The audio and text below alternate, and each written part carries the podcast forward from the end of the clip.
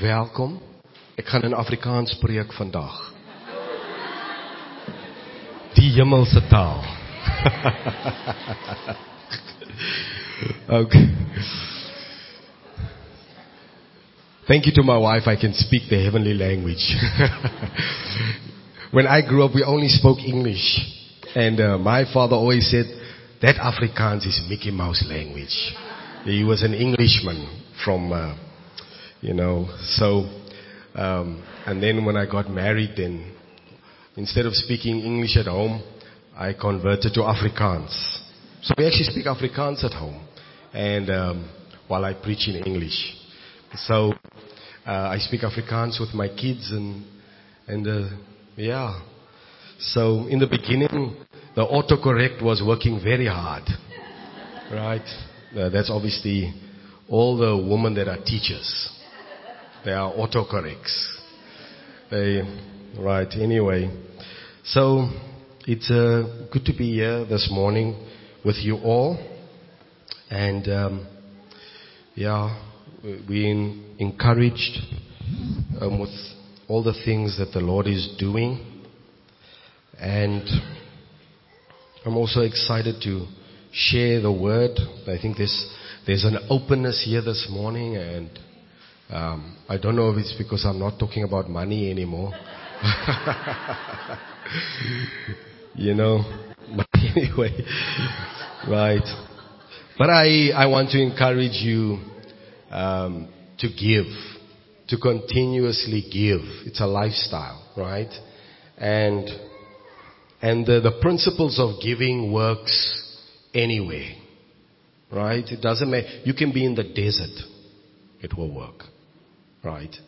Um, so I and and and so sometimes sometimes people can be in places where where they are less privileged, underdeveloped, uh, poverty stricken in an area where there is not much opportunities.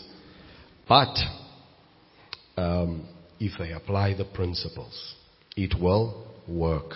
Amen. So um, yeah. So today, I've changed the name of the series. It's a new series, The Churches of Macedonia, right? Uh, tell the person next to you it's a new series. right. Anyway, so let's go to um, uh, Second Kings chapter 23 and verses um, 3. Or let, or let's, let's do chapter 22 first. And verses 1.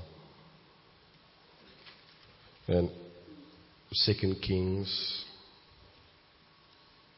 chapter 22 and verses 1 and 2. So Josiah was eight years old when he began to reign, and he reigned thirty and one years in Jerusalem, and his mother's name was Jedidah. Jedidah. Okay. Yeah, I'm so used to the, the Isaiahs and the Dadiahs that you automatically go with the Didiah, right? Lyk my ek het anders op die bed opgestaan. right. Maybe it's just because I'm feeling much better today. Thank you for all the praise. Uh, it's been a long time since I've laid two weeks in the bed. Right. Um, I thought I had a cold. My wife said, no, you were struggling with sinus. So, okay. And, um, I last had sinus when, before I got married. Yeah.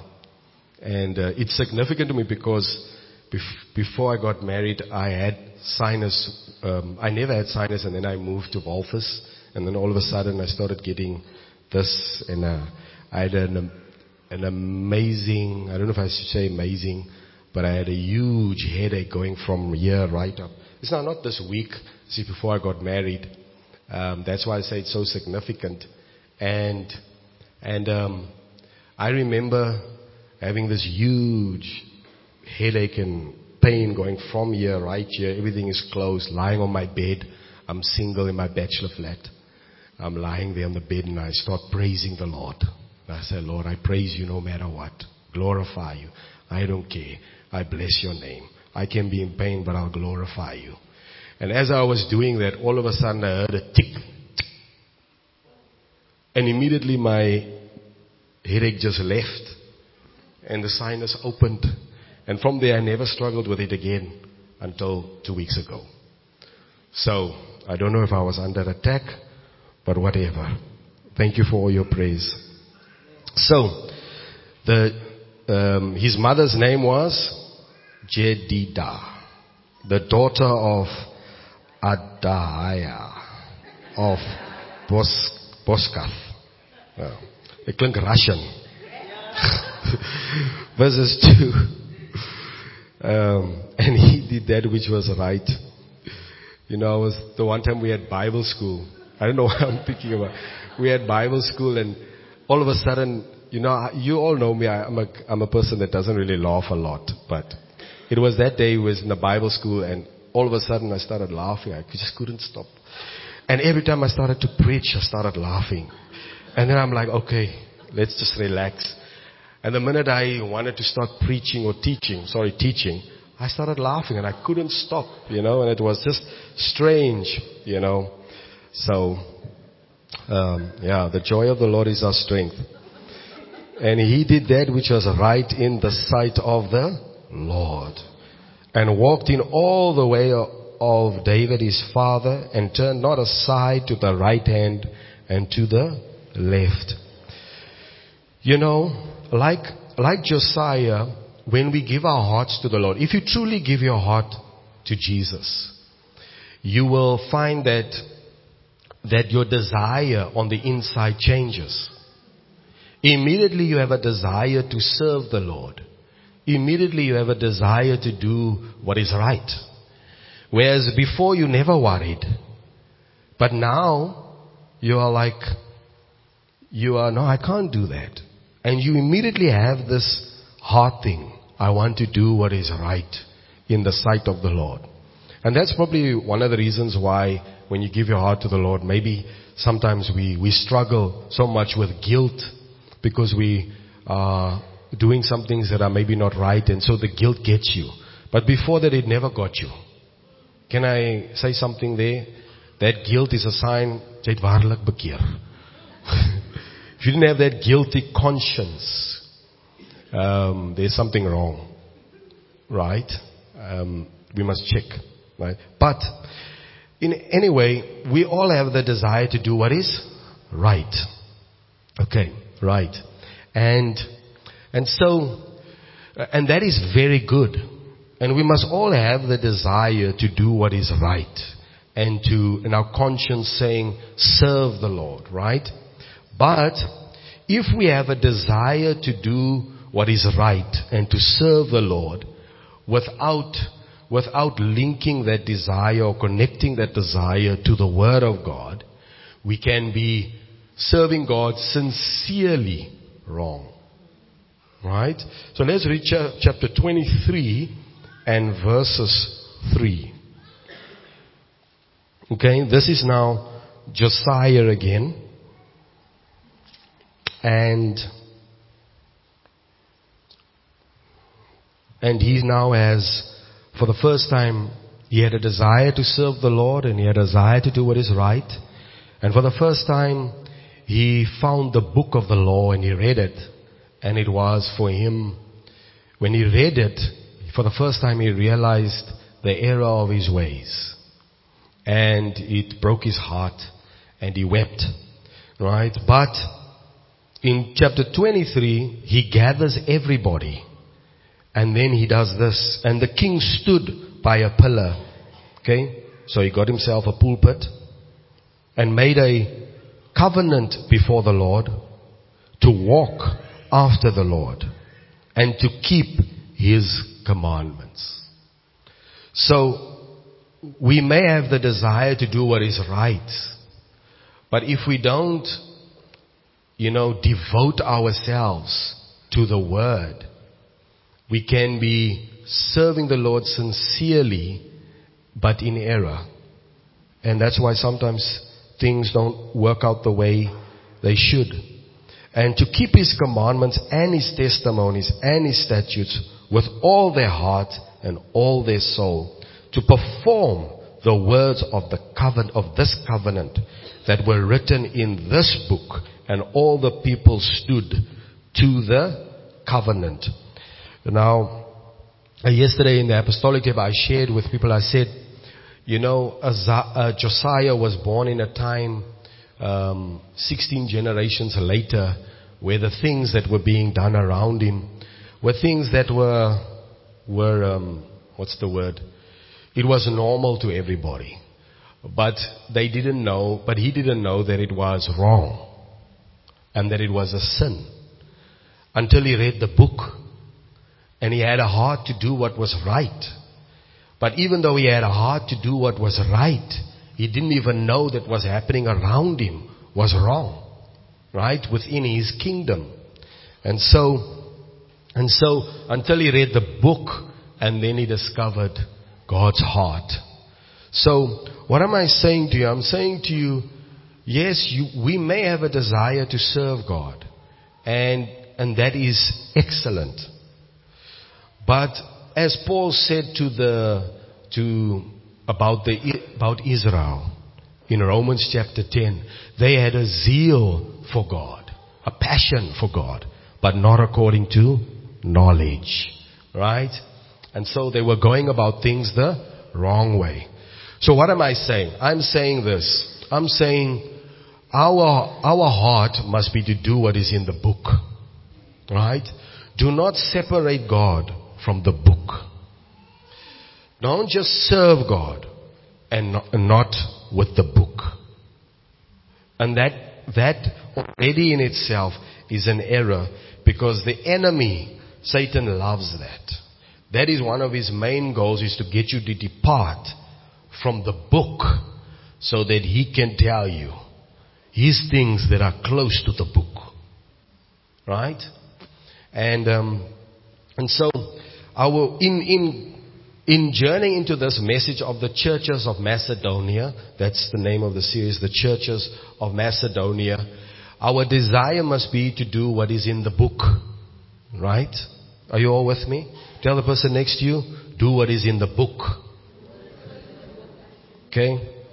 If there's no one next to you, go like this, do what's in the book. right. Okay. So, Let's go to 2 Corinthians chapter 8 verses 1 and 2. Okay? I'm not talking about giving, even though we are in 2 Corinthians chapter 8. Okay. It says, Moreover, brethren, we make known to you the grace of God bestowed on the churches of Macedonia. And, and Paul is writing to the Corinthians and he wants them to know the grace of God that is on the churches of Macedonia. So impressed by, by those churches that he said, I want you to know about them. What they do, how the grace is at work, right? And he says that in a great trial of affliction, the abundance of their joy and their deep poverty abounded in the riches of their liberality. So it didn't matter how much resistance or adversity or challenges they faced, they somehow had this ability to still have joy, still have peace, still have, you know, um, getting up, no depression, no sorrow. There was just this amazing abundance of joy that gave them strength, right? And there was no desire to say, ah, let's just finish with this Jesus thing and let's go back to the world, you know, because look how we are suffering and how difficult it is. But no, they, they somehow seem to have a great joy. And then on top of that, in their deep poverty or in their lack, they were still, they were bigger givers than the Corinthian church who was a well-off church, right? Uh, let's say better off financially and materially than they were, and they were bigger givers than the Corinthian church. And so, um, this church became an example, um, a, a sample. You know, they became someone that that Paul could use to use as an example. Okay, so let's go to First Thessalonians chapter 1 and verses 6. So, in, in um, searching out the churches of Macedonia, and the churches of Macedonia um, is the Thessalonians and the Philippians. So when you read the book of Thessalonians, you are reading about the church of Macedonia. It's like saying the churches in Namibia, right? The churches of Macedonia. So, and then there's the church to Walvis Bay and the church to Swakop, um, but they are all still in Namibia. So Thessalonians and, and the Philippians are in Macedonia, and so when Paul is speaking about the churches of Macedonia, he's speaking about these churches, eh, the Thessalonians and the Philippians. And so as the Holy Spirit led me to go and read the Thessalonians, the, the book and the, and the book of Philippians, I began to see the things that the Holy Spirit wanted me to see, right? And watch here what it says. When Paul is speaking and is writing to the Thessalonians, he says, you became followers of us and of the Lord, right? Having received the word in much affliction, right? and with joy of the Holy Spirit. So the first thing Paul says about this church is that you are followers of us, right? And, and, and of the Lord. And, and it was, and it's actually something that they were doing. It was not something that he needed to tell them to do. It was not something he needed to um, instruct them and teach them. He actually just said, you became followers of us. Right? And, and so, in, in discovering and finding out how did the, how did this church or these churches of Macedonia walk so in the grace of our Lord Jesus, right? That they defied their natural circumstances or environments and were still able to go beyond them, right? And, and how did they come to walk in this grace? And I, we, as we did in the spirit of poverty, I told you that one of the, the keys that they did was that they were givers. And they were givers of grace. And the reason we give grace is so that we unlock the grace to give that is within us. And when we do that, that grace can increase and enlarge. So Auntie Sophie actually should not stop giving. You know, you get one breakthrough, that's what happens with us. We get one breakthrough and then we chill. Right? Okay? Ons chill net. Now keep giving, right? Keep giving. Keep giving. Keep doing that. Right? And, and, and as you do that, that grace to give increases. And, and so the, the key in the grace of giving is the consistency in it. Right? Are you all with me? So that was one of the things that they did. But the, the other thing that I discovered about the churches of Macedonia was their amazing ability, ability to follow their leaders. Right? Tell the person next to you, follow your leader. Paul, Paul here says, no one had to teach you that. No one had to instruct you. You just became followers, right? And, and then he goes on in verses, verses 7, okay? Or, or just go back to verses 6. It says, you became followers us, of us and of the Lord, having received the word in much affliction with joy of the Holy Spirit. Now remember, 2 Corinthians chapter 8 verses 2 says that in the great trial of affliction, there was this abundance of joy. Right? And so, the key, one of the keys to their abundance of joy was their ability to follow their leaders and to receive the word in the difficulty. What we many times do in our difficulties that's the least thing you want to do. You don't want to listen to the word. When you are going through your poverty, you don't want to listen about giving. When you are going through your, your struggle with submission, you don't want to hear about that message, right? But the, the power, the grace, grace is power, right? When Paul said to, when Paul said in 2 Corinthians, I think it is chapter 12, where he said, I had a thorn in my flesh, and I sought the Lord. How many times? Three times. And I said, Lord, take this thorn away. What's? Right? And, and he said, and the Lord answered me and said, my grace is sufficient. In other words, I've already put it inside of you. Don't look to me. Look to what I gave you. Work the grace inside of you. Because that grace will meet the deficiency. Right? That grace is the sufficiency that will become the power that will take away the weakness that you have. Right? So look to what is inward, inside. Right? And as I said to you, this is the way that the Lord works. The Lord, the Lord works like this. He, He puts it into you already. Um, and that's why I have this desire to go back to the doctrine of Christ. I want to show you how He took away your sin. Well, I want to, I want to emphasize that. So it's not just, um, as I said last week, if Natalie offends me, then I say, Natalie, I forgive you. That, that's not the power of His forgiveness. When Jesus forgives, He take away sin. Right? That's the power of what happened on the cross through the blood of Jesus Christ. When He forgave you, He took it away from your inner man. Right? Powerful thing. And, um, and so, what He did is He finished the work inside of you, and the grace is there, and that grace inside of you must be worked by you.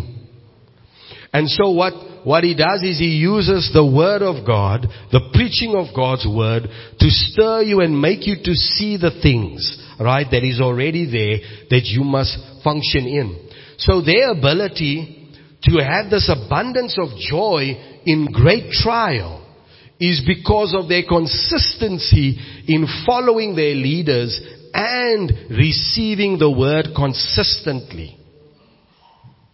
Right? I, I can attest to that.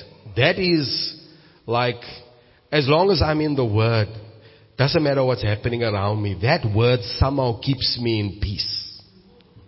Right? That word somehow keeps me, as the ability to keep my mind off the things that are around me that, that can bring me down. And I mean, think, just think about it. Just think about it. The whole reason you are down is because you're thinking. Just think about the word then. and you'll get your mind off your troubles. And so they receive the word in much affliction. When you are in your affliction, it's not the time to decrease in the word. It's time to increase in the word. I wish we could talk about spiritual warfare also. There's so many things, right? That the warfare, the, the war, the way that we do warfare is, is, um, is perhaps sometimes too foreign from the Bible, right? Because when you think about when the Bible says, and put on the belt of truth, okay? Um, you know, the word uh, belt of truth or gird your loins with the belt of truth. It says in the King James. Gird, put on the loins. The, you know what the loins is? The place of procreative power. The place where you produce. Right? And it says, gird your loins, the place where you produce, with the belt of truth. Belt speaks of you, you put a belt not to keep it loose and hanging around, to fasten things, right? To keep om die broek op te hou, right? And whatever. It is to fasten things. The belt of truth. So, the, the, in the book of Peter, it says this, gird the loins of your mind. In other words, where is this loin, this place of procreative power?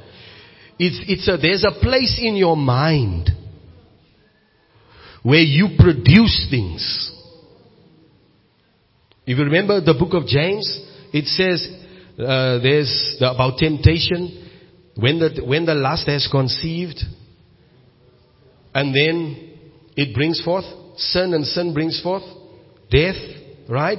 In other words, there's a place of conception, and the loins. The, the loins is the mind. There's a place in your mind. Right? And so, when he says, gird the loins, your loins with the belt of truth, he's, because there it's figurative of a place. Right?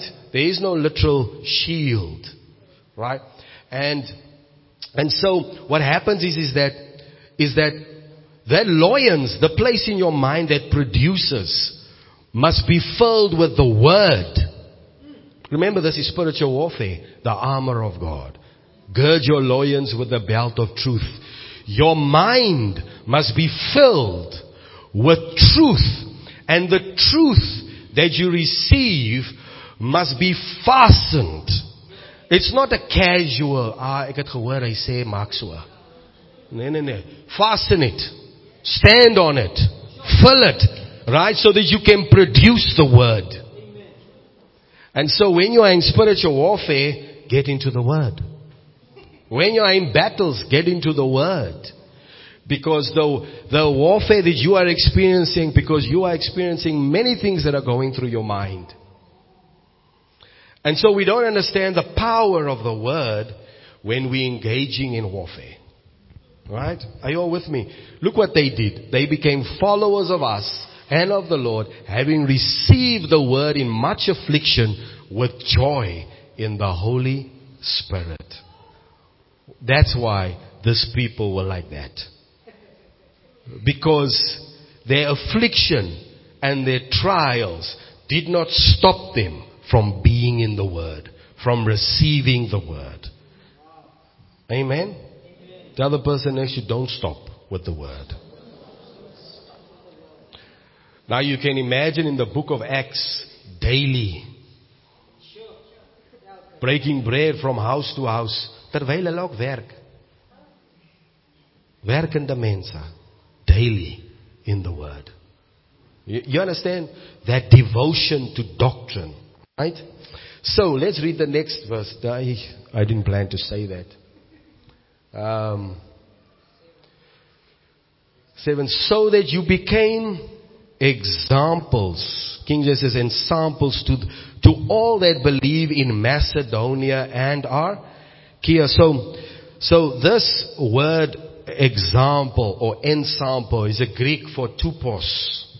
In other words, they became a blueprint. They became a model. They became a pattern.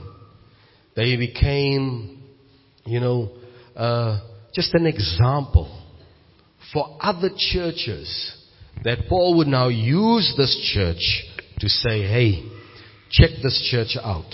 Check what they're doing. Look how they are.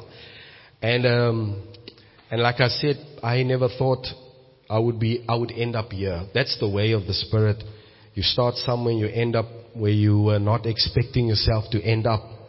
And, and so they became examples, a model, uh, for other churches to follow in their way. And, and so, as they were examples, um, in, in verses 8, it goes on to say, For from you sounded out the word of the Lord, not only in Macedonia and Achaia, uh, but also in every place your faith to God would be spread abroad, so that we need not speak anything. So there was, there was such an example that the word sounded out from them all. And the word sounded out there means to echo, right? To uh, resound or reverberate. In other words, they were not creating a different sound. They were simply what they were following and who they were following. And because of who they were following, they then became uh, an example, a model of what they were following. And so the sound that they were releasing was only of that which they followed and heard. Right? And, and so this, this sounded out, right? That people would hear of them, that Paul would use them as an example, and so on. And, and, um, and so what we have today is that in our modern day culture and our Facebook and our YouTube and our God channels and our TBNs and our all these things, we have this, we have this, um, this thing now where we are able to pick and choose who we want to listen to. Right? And as Paul said to Timothy, people having itching ears. You know, itching ears is uh, uh, krap 'n bietjie hier, krap 'n bietjie daar, krap 'n bietjie so, right? And see what fits your taste. Right? And so you you will not choose something that is difficult for you to hear. You would rather choose something that would more agree with where your stance already is or what you are struggling with. So a simple example, if you are struggling with submission, you would, and somebody comes along on Facebook or whatever and he says, you know what, there is no such things in the Bible as submission and that we should have leaders and, and this, you know, and says all these type of things, you'd be like, yeah, yeah, no, that's it. Call no man father. Right? Yes. See, these people that are teaching fathering, this, see here what Jesus said. Jesus said it. Call no man father. Right? And then we're like, we disqualify from that, um, this whole teaching of saying uh, we have spiritual fathers or fathers in the faith, men who are fathers in the churches, and we use that to disqualify things. But um, Jesus said, no man. So if you, if you, before we take it into the context, if you took it out of its context, so if you take just the verse out of its context and use just the verse, Jesus said, no man. So, and I'm listening to a man talk who's a father to his children. And he's saying, Jesus said, call no man your father then that includes the natural father because that's no man. Or do we do not understand no man? No man is all man. Right? So then, so then my children shouldn't call me Papa. Your children shouldn't call you Father, Daddy. Because call no man Father. Right? But rather the context was in his day. He was saying that those that are leading, they are, they are not correct, they are not right. Don't call them your father. Right? Do you understand? It makes a difference when it's in the context. But that's not my focus. So what I'm saying is, is that in our day today, it's easy to choose who we want to listen to. But when the Holy Spirit sends you to a place. And this is why I say we can have a zeal for God and a desire to serve God and to do what is in His right. But if we don't bring the word to the place of serving Him, as Josiah said, we covenant to follow the Lord and to keep His commandments. Yeah, we follow the Lord, but we also keep His commandments. Right? And so, it's not enough to just have a zeal and a passion. Right? You must also have a zeal for His Word. That is it. The Bible says, as newborn babes, desire the sincere milk of God's Word. If you are born again, there should be a desire for His Word. Have you ever seen a baby that doesn't want milk? Hy skree as hy nie nie. Right? We should be hungry for the word. Right? It should be a natural thing in you. Jesus said, if you love me, do my commandments. The proof of your love for me is that you obey my commandments. Right? So, the, And so what I'm saying is what I discovered about this church is that they were followers of leaders. Right? And, and today it's, it's become, it's become a thing that is being challenged, criticized, trying to be removed, disqualified. Look, even if people make mistakes, even if leaders make mistakes and fall, it will not remove this idea of following leaders. Right? Even if your natural father disappointed you, um, messed up your whole life, I'm telling you one day you're going to get married and you're going to have a child and you're going to become a father because it doesn't take away the order. It doesn't take away the order. The order remains. And, and our ability to, to, um, to grow in grace is not only by the grace that we have already received, it's also by the grace that is being dispensed to us through those who have a grace that we do not have. Right? As I said to you before, there are different kinds of graces. Right? There is not only one kind of grace. And, and that's why we saw it even in the spirit of poverty. There is the grace to give, which is a different grace. That's not the grace of salvation that brought to you salvation, which you don't work for, which you don't do anything. But in this grace to give, you have to labor in the grace. You have to give, right? To make it work. But that's a different kind of grace. There is the grace of apostles. There is the grace of prophets, pastors and evangelists and teachers. These are different kinds of graces. These are graces that you do not have, right? And, and so, um, if we will not participate in that grace, if we are not, what's the word? If we are not, a, if we are not able to have this posture of humility, to be able to follow, you can't receive word if you can't receive the one who gives the word. And you can't receive the word if you are if you are in your heart rising up against the one who is bringing the word. You can't receive the word. Right? Because there's a posture you must have to receive the word. Right? So these people were people who were followers of leaders, right? And so what Paul is saying is we are not supposed, we are not firstly supposed to be followers of our brothers and sisters who, who just gave their hearts to the Lord. Or to somebody who's, we are to be followers of our leaders. Right? Tell the person next to you, follow your leader. Right?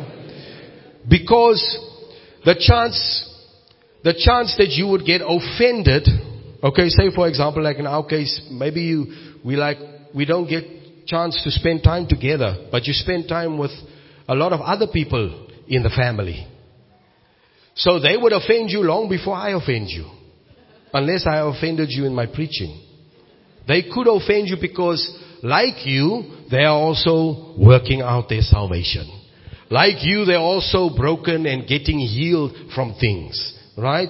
Are you understanding? So the, the thing is follow your leader. Right? Follow the one that God has placed as the leader. Right? Okay? So please pray for me as a werk Okay? And pray for your leaders because it's a responsibility to be an example for the people. Right?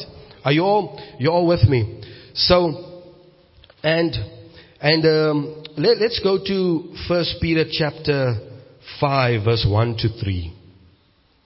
So, if you remember I told you that the Lord laid First Thessalonians chapter 1 verses 6 to 8 upon our heart that we must become this. And um, I didn't know that the spirit of poverty would lead me here. Right? So, the Lord is answering a question. I told us don't work. Let's just believe for it. So here the Holy Spirit is leading us into it. So First Peter chapter 5 verse 1 to 3, it, it says there, The elders who are among you, I exhort, who I who am a fellow elder and a witness of the sufferings of Christ, and also a partaker of the glory that will be revealed. So, Peter is writing and Peter says, um, I'm encouraging the elders and I am also an elder. Now Peter is an apostle as well, but he's also an elder, right? So in other words, he's also someone that's giving leadership possibly to a local church where he, has a base. Then verses 2, verses 2. Shepherd the flock of God which is among you, serving as overseers, not by compulsion, but willingly. See, it's grace. Remember what's grace? Freely. Not forced. People are out of their own desire to serve the Lord. They are looking after other people. Not for dishonest gain, but eagerly. Next verse. Nor as being lords over those entrusted to you, but being examples to the flock. That word example is the Greek word tupos, which means model, right? Which means an example, which means a pattern, um, a blueprint. I think somewhere I got this um, definition for it. Um, let me just see. But it basically means to to be a pattern and to be an example, right? Um, and yeah, it means it means a die, you know, like like a, a die when you die something, or, and to also struck. That is a stamp and a scar, uh, a sample that is a model for imitation. So as leaders, uh, as my responsibility as a leader and those who are leaders, our responsibility is to be an example, a sample, right? For, uh, that can be imitated, right? That we, that, that the rest of the house or the rest of the people can say, we can imitate this sample. We can follow this sample, this example. The word follow means to imitate, to mimic. But you are not imitating, as I said before, the personality of the person, the dress code of the person, but you are for all the, the things that they naturally as a person likes. You know, uh, you know, like, you don't find me going to the beach. Uh, I, don't, I don't like fishing. You know, but there are some of you that love fishing. And Praise the. Continue with your fishing. But I, I maybe don't like that. Uh, now you are not to mimic, ah, okay, I shouldn't like fishing. Die vissery. I know. Um, but the mimic is what tupos, what sample are they bringing to us that we are to follow, imitate? That tupos is Christ. Is Christ firstly, right? It's firstly Christ. So an elder or the apostles or leaders are to be the, are to be the, the, the sample of that which people are also to become. So when Paul said, when Paul said in 1 Thessalonians chapter 1 verses 6, he said, you became followers of us and then in verse 7 says, and you became examples, a tupos, a sample for others. Right? That sample was then Christ because the sample and the model that is in them is the model that they followed or mimicked in their leaders.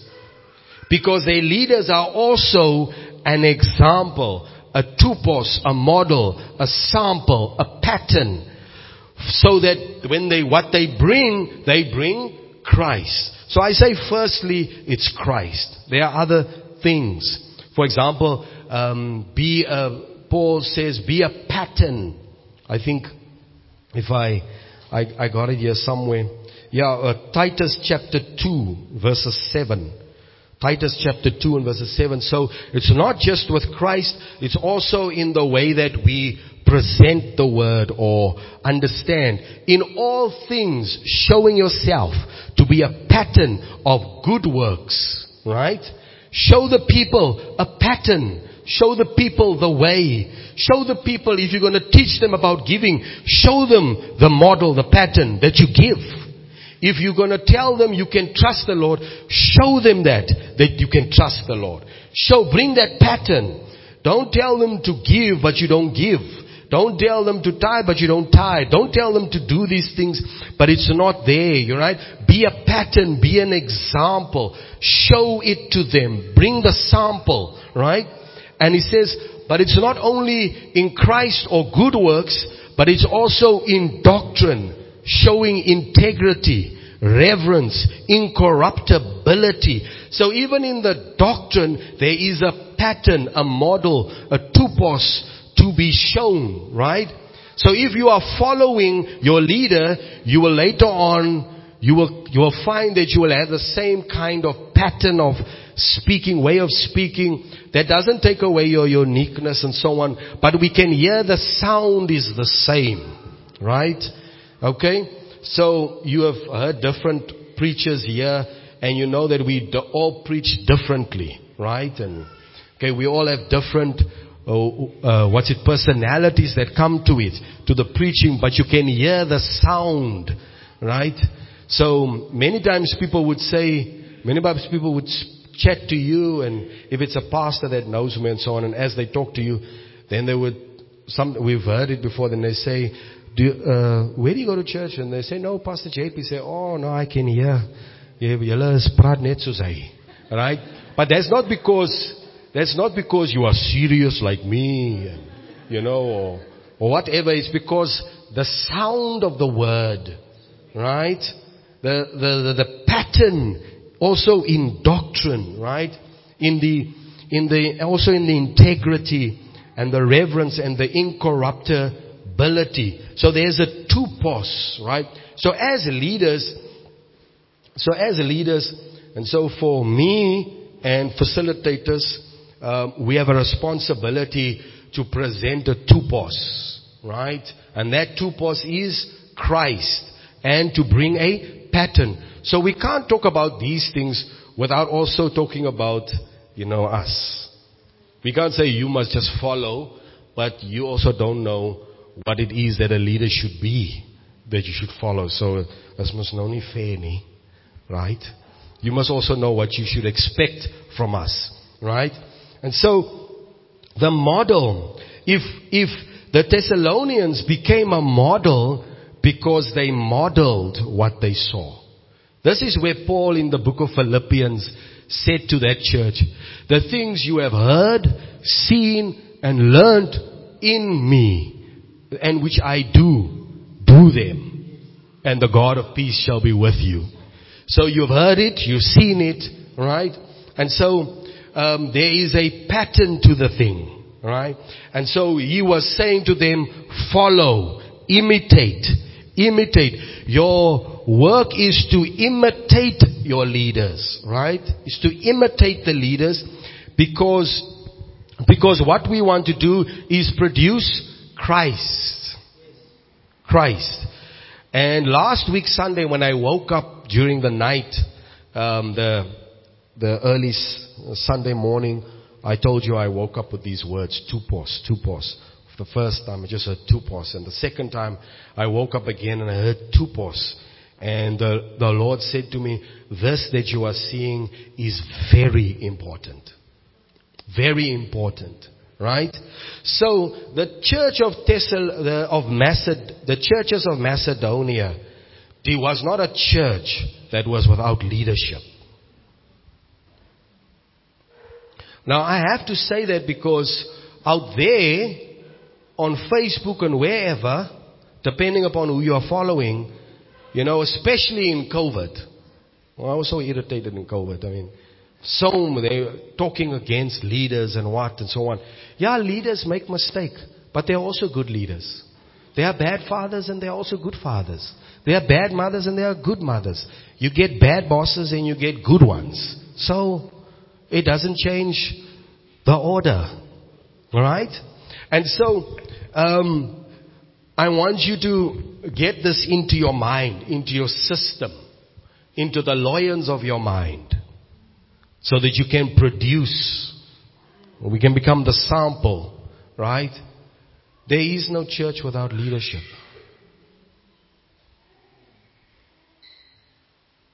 There isn't a church without leadership.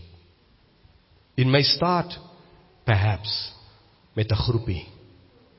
But somewhere along the line, who's arising to take the lead? Who is becoming a tupos amongst you? That the others can follow your example. Who amongst that group is becoming an, a pattern of things that can show the others that are struggling with the word that, hey, this word works. They say, who amongst that group?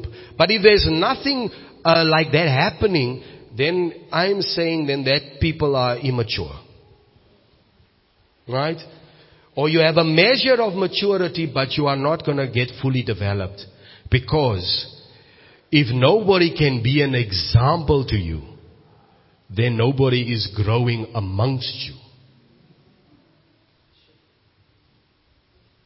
Right? Are you with me? So a church, that's why the book of Philippians chapter 1 verses 1 says, where Paul says, to unto the church uh, that is in Philippi, unto the, and then he says, unto the saints, the bishops and the deacons, with the deacons. With the bishops and the deacons. In other words, in this church, there was order. There were saints, there were bishops, and there were deacons. There was order, there was leadership. And this, these people knew how to follow their leaders. Are you all with me? Okay? Tell the person next to you, follow your leader first. And this is what Paul said to the, to the Corinthians. The churches of Macedonia, they went far beyond what we expected. Not only did they give, but they, you know, they just went way beyond their giving. And not as we hoped, they went further beyond that. They gave themselves to the Lord and they gave themselves to their leaders, to us, he said, in the will of God. There are boundaries to this thing. You know, it's not just blind following and, you know, that's why, that's why I must give you scriptures. I can't just talk. You know, sometimes you listen to the, the people on, on wherever, on, on the live stream or wherever, two, three verses and the rest they're just talking. Right? So, we give you scriptures so that you can search it yourself. Do the work of the Bereans and see for yourself, but it is. Right? Follow leaders. So, let's, let's go to Romans chapter 8 and verses 29.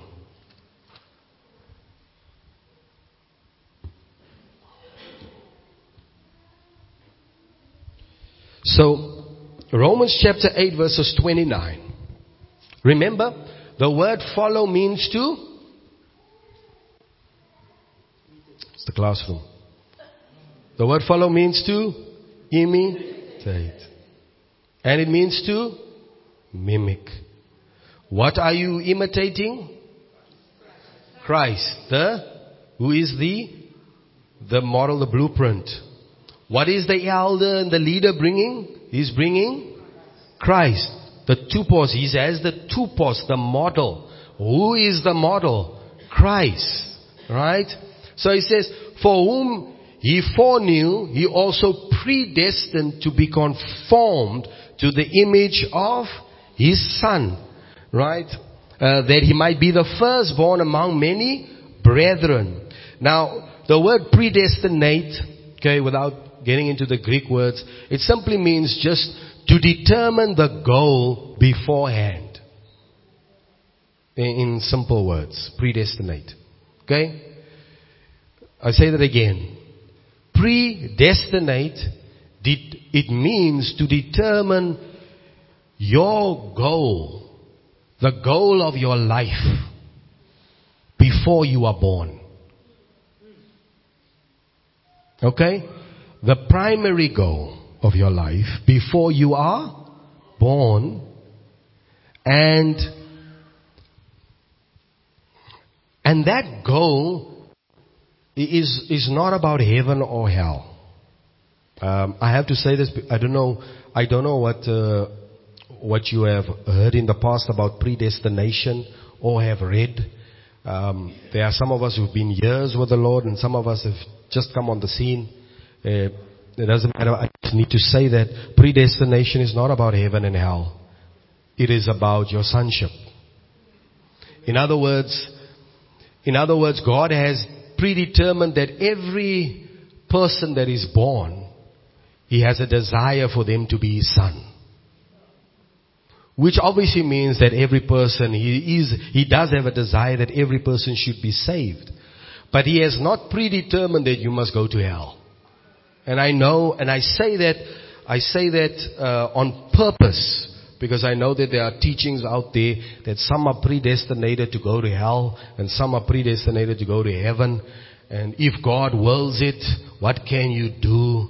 If He has determined it, you to go to hell, then doesn't matter how good I live, it's what He decided, so let me go to hell. Let me live hell now and go to hell. Right. Because what can I do about it? He has determined that beforehand. There is teachings like that. And I want to say, there's no way heaven and hell here. He's saying he has determined beforehand that the goal is for you to be conformed, right, to the image of his son. Every person here that is sitting here, the, the primary goal of your life is that God wants you to be conformed to the image of His Son. Right? Are you all with me? Right? To be, that word conform means we fashioned like unto. Right? To have the same form as another. Um, have the same inner essence and identity as the one to whom you must be conformed to. Right? So, Many times people say, I, I don't know what's my purpose. Here you start here with this is your first and original and primary purpose. God created man to be his image and likeness in the earth. And that means that every person, every person should be his son, whether male or female. Sonship is not a gender focus, right? All of creation is groaning and travailing for the revealing of the sons. So that includes females, right? Because the word Sunday is not gender focused, right? And so every single person must be the, the, the image, right, of God. Right? The, the one who reveals God. This is why if you are the image of God, why do you go to the world to tell you how to function? Because you are not the image of the world. You are the image of God. Go look at Him. He'll tell you how you are to function. You are His image, not the image of the world. Not the image of an idol that you have. I am not to be your idol and to be worshipped. Right? But we are to be honored. Honored is a biblical thing. Alright? So, are you, you, if you don't if you, you gotta understand the importance of what I'm saying. Right? If you, if you don't understand the importance, then it could be, you could feel I am wasting your Sunday. Right? But, this, in, it is, it is important to understand your primary, the primary goal of your life which ends up being an eternal thing. Right? So, you should be conformed to the image of his son. Right? Of his son, that he might be the firstborn among many brethren. Now the word for firstborn, right? In English, Uh, the Greek word is prototokos, which can also be translated as prototype. In other words, God's Son, Jesus Christ, is the prototype. Right? He is the prototype. It, it also can be, it also means the first of a new type. Firstborn. Right? The basis for a new design. A new design. In other words, he is the prototype and when the apostle or the elder comes, or when someone comes into that place of apostleship and eldership, or being as an elder, a bishop, a leader, the two tupos that he's bringing is Christ, the Son. So what happens is that as Christ is the prototype, the Son, and the leader is developing within him the model which is Christ, then those who imitate the leader are actually not imitating the leader, they are imitating Christ. Because the leader has brought in himself the tupos, the model, which is Christ. So it's a Christ-centered leadership. And the reason we have that is because what we have today is, is that we have people, they, they were, what, how can I say? They were the biggest, uh, use an example, one of the biggest drug traffickers. And now he gives his heart to the Lord and he has this amazing experience with Christ and now he becomes, now he starts talking about Jesus and sharing his testimony. That doesn't make you an immediate preacher. That doesn't make you a sample, an example. All you have is a testimony of what Jesus did about your life. You still need to grow and mature. But what we have is then that we make, take such people and we make them quickly leaders in the church whom we must follow and then you get shocked when you get closer to their life. And then you, and you get shocked. Because we haven't followed the due order of God. Are you all with me? What you need to get into your heart today is that there is no church without leaders. Right? The word church is not, is not, I don't know, I don't always have the right, what terminologies. Try and say it my own way.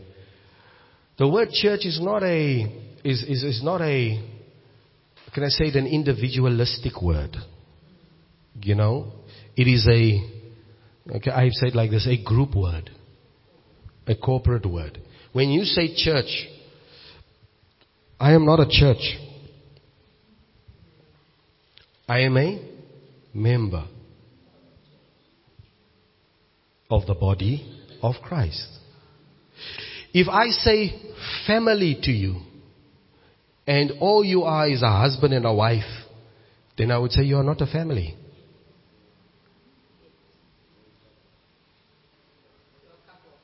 You're just a married couple. Is that true? Family is father, mother, children, one child. Familia. Huh? You get gangsters. It's my familia, my friend. Right? Family. The word church is that kind of word, like family. It is not an individualistic word. Live on your own. I'm church. You're not church. Sorry. That's not church. Church is that kind of word where there's more than one.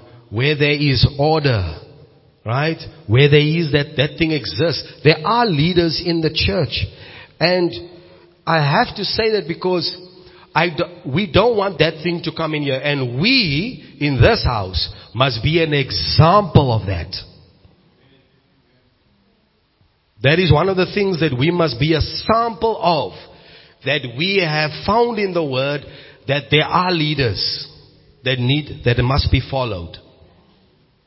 And we don't agree with such teachings. The church is the pillar and ground of truth. We can't let these things slip. We must be an example of that. Right? And, and I'm excited about this because this has put in me a greater desire to follow and be more of an example of Christ than I was before. And so what we want is we're gonna, we must pray for each other. Pray for your leaders. Pray for me. Pray for your facilitators that, that God would develop in them more the tupos. So that we can have an example and a sample of Christ amongst us. So that the rest of us can see Christ and not just hear Him. Right? So that we can experience Him as well and so that what is being produced is Christ in us, the hope of glory. Right? Now, I know Christ is in you, but Christ has to be formed also in you. Right? Uh, that is also a truth. Um, for example, was Christ in Jesus? I'm going to ask it again. Was Christ in Jesus? Then why does the Bible say the child grew in grace?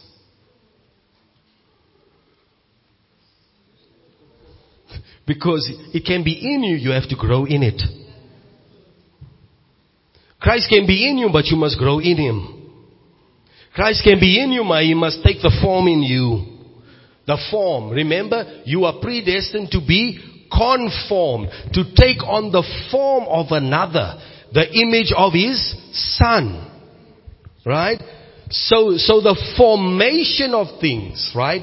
And that's why this word, uh, you know, conform it, you know, it means to be pressed, to be molded into shape, right? And that's where these difficulties come along when we understand that our primary goal is to be like Him. Like Him. I give you a, a, a simple example.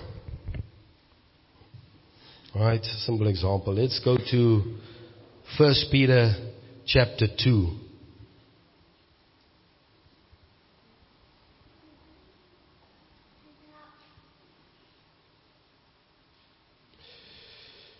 Verses 18. First Peter chapter 2 verse 18. So the, the, the, the model and the pattern, right? Uh, servants, be submissive to your masters with all fear, not only to the good and gentle, but also to the harsh. Right? So, be submissive. So this submission thing doesn't only apply in the church, but also at your workspace. Right? Um, not only to the good and gentle, but also to the harsh. Have you read that verse before? How many have good masters?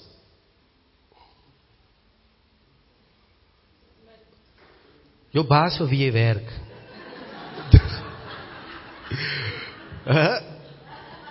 right? Okay. So now I won't ask how many of you are bad because didn't go lots of hands up.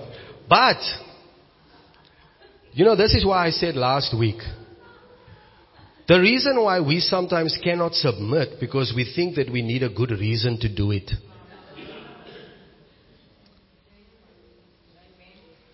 If you want a good reason, Jesus said it. That's your good reason. Remember, we are not a people that just want to do what is right, but we want to do what is right according to His Word. And many times the reason why we cannot accomplish submission is because we first have to disqualify the person to whom we must submit to. Maak aan ook. This, this, this verse says he's harsh. You know what harsh is? The other scripture will say he's, another translation says he's evil. Right? You know what that is? Hier, hier vloek en jou. Gaan aan. Jou sleg. Right? Maybe it's even unfair in things. Right? Remember, I'm giving you the tupos, Christ, the, the example. Right? So, uh, next verse, verses uh, 19. For this is commendable. Uh, what is commendable? If you submit to your masters, not only to the good, but also to the harsh. It's commendable. If because of conscience towards, right?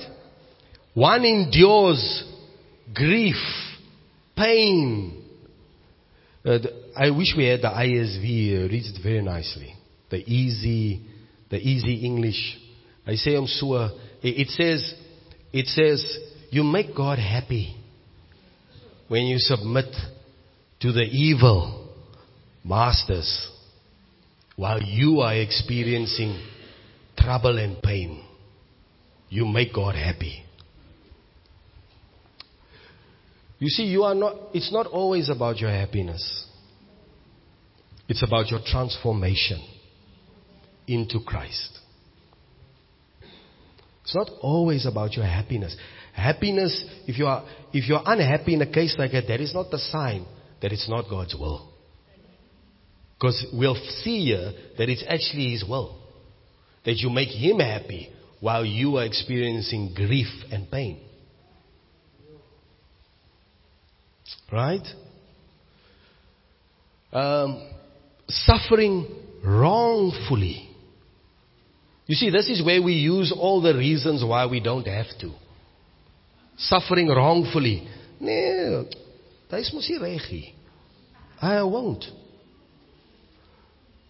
But and, and you feel like you are you are like you are serving God when you're doing that. You are not. Because he says that's not how I want you to do it. Alright? Verses 20. For what credit is it if, when you are beaten for your faults, you take it patiently, but when you do good and you are still suffering, when you do what God says, you don't evil for evil revile. Sleg gesê, ek sê ook sleg. Right? You spoke like this to me, I also speak to like. You show me no respect, I also won't show you any respect. Who crucified Jesus? Authorities.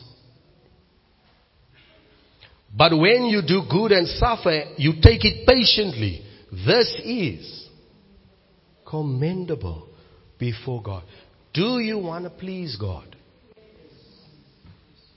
Now you have the example. This is what God has, but now what did God do? He gave us the sample. He gave us the prototype. So he brought the prototype, next verse. 21.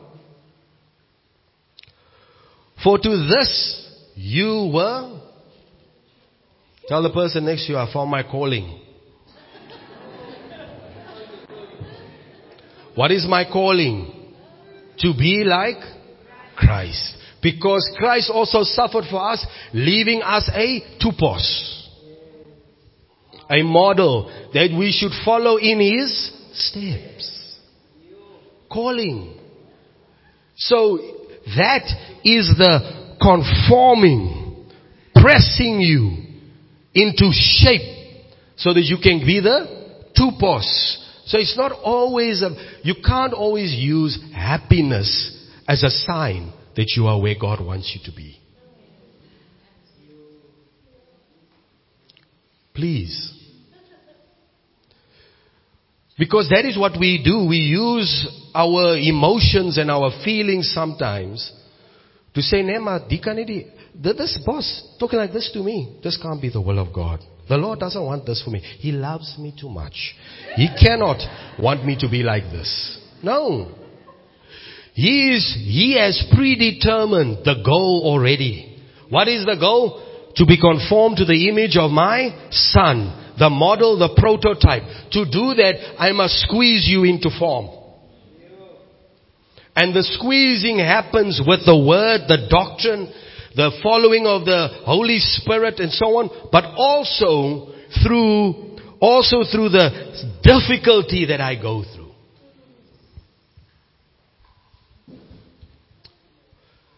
That's why I don't really have this thing. Um, you, I, I, I don't know if you've noticed, you know, but I'm like this guy. I, I can, I, there can be a lot of things going on difficult around me. I just go on. I just go on and, you know, because I know that difficulties just kind of squeezes you. And I just go on. I'm like, ah, I want out of this thing. And, hey, die kom nou regen. You know, that type of thing. No, we just go on because we know that we have to go through. And we know that whatever we go through is going to work something in us. He has enlarged me in my distress, says David. He transforms me through my difficulties.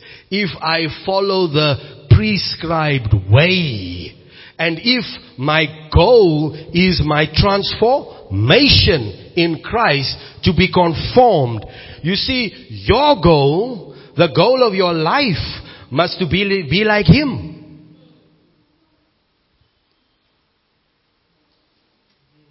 Right? The goal of your life is to be like Him. When you understand that, then you understand your calling.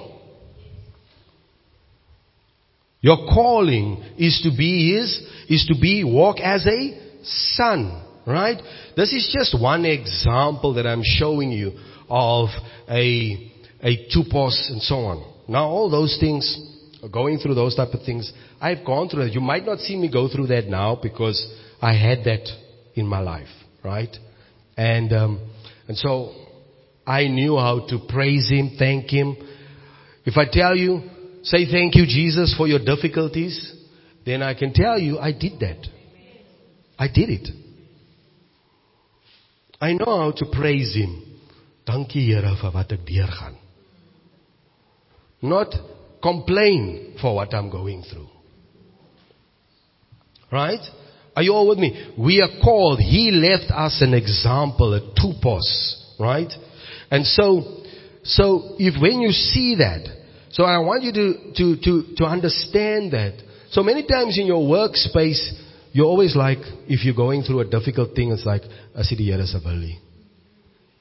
Because the Lord only has the best for me. Yeah, he does. But firstly, transformation. Transformation. That's why, that's why I sometimes say to, I say to people, you know what, if you leave that work, because you haven't overcome that, if you leave that work, and you go to the other work, I, I give you a few months. You will go through the very same thing that you went through on the other side and you're like, I left this one for greener grass. Only to find he's ook grass. You understand what I'm saying? You understand what I'm saying? It's so when that keeps happening, the the the goal is not your good job. The goal is your transformation. Your transformation. This model of leadership is a Christ-centered leadership. The leader, this is why Paul said, follow me as I do what? Follow. Paul didn't have the problems. The Thessalonian church or the, and the Macedonian churches didn't have near the problems of the Corinthians. So in this church, Paul didn't have to tell them follow him. In that church, in the Corinthian church, he had to tell them, follow me. And he said, I'm going to send you one of my sons, Timothy, so that he can teach you how a son follows his father. And he said to the Corinthian church, as my beloved sons, I warn you. Can, can you see the, the model is, the whole leadership model is a Christ-centered model. So when we, when we say follow, we are not trying to be, I'm the main guy here. That's not what it is about. It's about Christ being formed in each person. And yes, sometimes it could be difficult. Difficult. And you have to learn to follow it. You have to learn to follow it regardless of the pressure and things you go through. Because that is how you follow Christ. Sometimes you will walk through the valley of the shadow of death.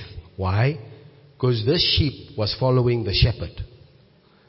And as he followed the shepherd, he found himself in the valley of the shadow of death. And he led me in the path of righteousness. For his name's sake, what am I doing in the valley of the shadow of death? Right? You understand? So, and in that space, you must learn to follow. Follow. Right? To follow. So let, let's stand. I don't want to overlabor that point. Um, for us to be an example, we must firstly, as a house, we must learn to follow the leaders. Follow your father yeah? Follow those leaders. Look for Christ. Follow the example of Christ. You know what's the beauty of such a model? If the man falls, it's okay. We were following Christ, not a man. That's the beauty. We were looking for Christ. That which was of Christ, was it gevolg? Okay, Lord, maybe you just replace the person and we're following Christ. You understand? Right? That doesn't mean that the Holy Spirit cannot lead you and so on. So, the mark of maturity is that we pursue Christ, not materialism. Amen? They that are perfect, let them mind the same thing. Writing to the Philippian church. So, my desire is that we would be the sample. That's my, and the sample is a, is a, is a model of this order, but of Christ. That is what we want. We want Christ formed. And there would be no greater joy than seeing people more and more transform into the image of His Son, Jesus Christ. That is the, that is the honest desire. Your growth, your increase, your transformation. Um, you know, the Bible says, Paul says, every man's work will be tried by fire. In other words, the difficulty that you go through is the fire that is testing our work and labor in you. And so we have to allow you to go through your difficulties because that is the test of our labor in you. And the goal is Christ. And if you survive your fire and come through your fire, like Shadrach, Meshach, and Abednego, meeting the Son in the fire and having your chains broken off you. Wow. That's a joy. You know, I find this in many times how Paul says, I want you to make it to the end so that I may have fruit when I meet my Lord. That's what we want. We want fruit. We don't want you back in the world. We want you getting stronger and stronger. And this is the way the Macedonian churches do, did it. Brothers and sisters, family, follow your leaders and refuse any other lie that is out there. Father, we pray. I pray, Father, for um, the formation of Christ. I pray that Christ will become more and more clearer to us. Um, and that we would more and more be, um, or that the formation of Christ, even though He's in us, but He seeks to be formed in us so that we can put Him on and be clothed and manifest. And there are different ways that that can happen. But I pray, Father, that we would, that this house, that you would make us an example, a sample of how saints follow their leaders. And in following their leaders, they cut their way forward and become more and more a sample of Christ. I pray for our transformation. I pray for um, our zeal for Christ. I pray that we would pursue Him with everything. And Lord, us that are leaders in this house, oh Lord, increase the grace to pursue Christ and open up our eyes that we may see Him and shape us into His image that we may present Christ more and more amongst your family. This is my prayer, Father. I pray in agreement with your will and I know that you will answer it. And I pray that the revelation of Christ would increase amongst us and it would be of such a degree that it would be like the Ephesian church where they were so Christ centered in their doctrine and in their explanation of Him. So I pray, Lord, I pray for this. I pray that you will truly allow us and grant unto us by your Spirit. Strengthen us in the inner man. Give us the ability to do what your word says, that we may be a sample. Not only as leaders, but as a household of faith. That from here, your word sounds out to other regions and across the borders because they hear of the faith of the saints here in Walvis Bay. In Jesus' name. Amen and amen. Amen.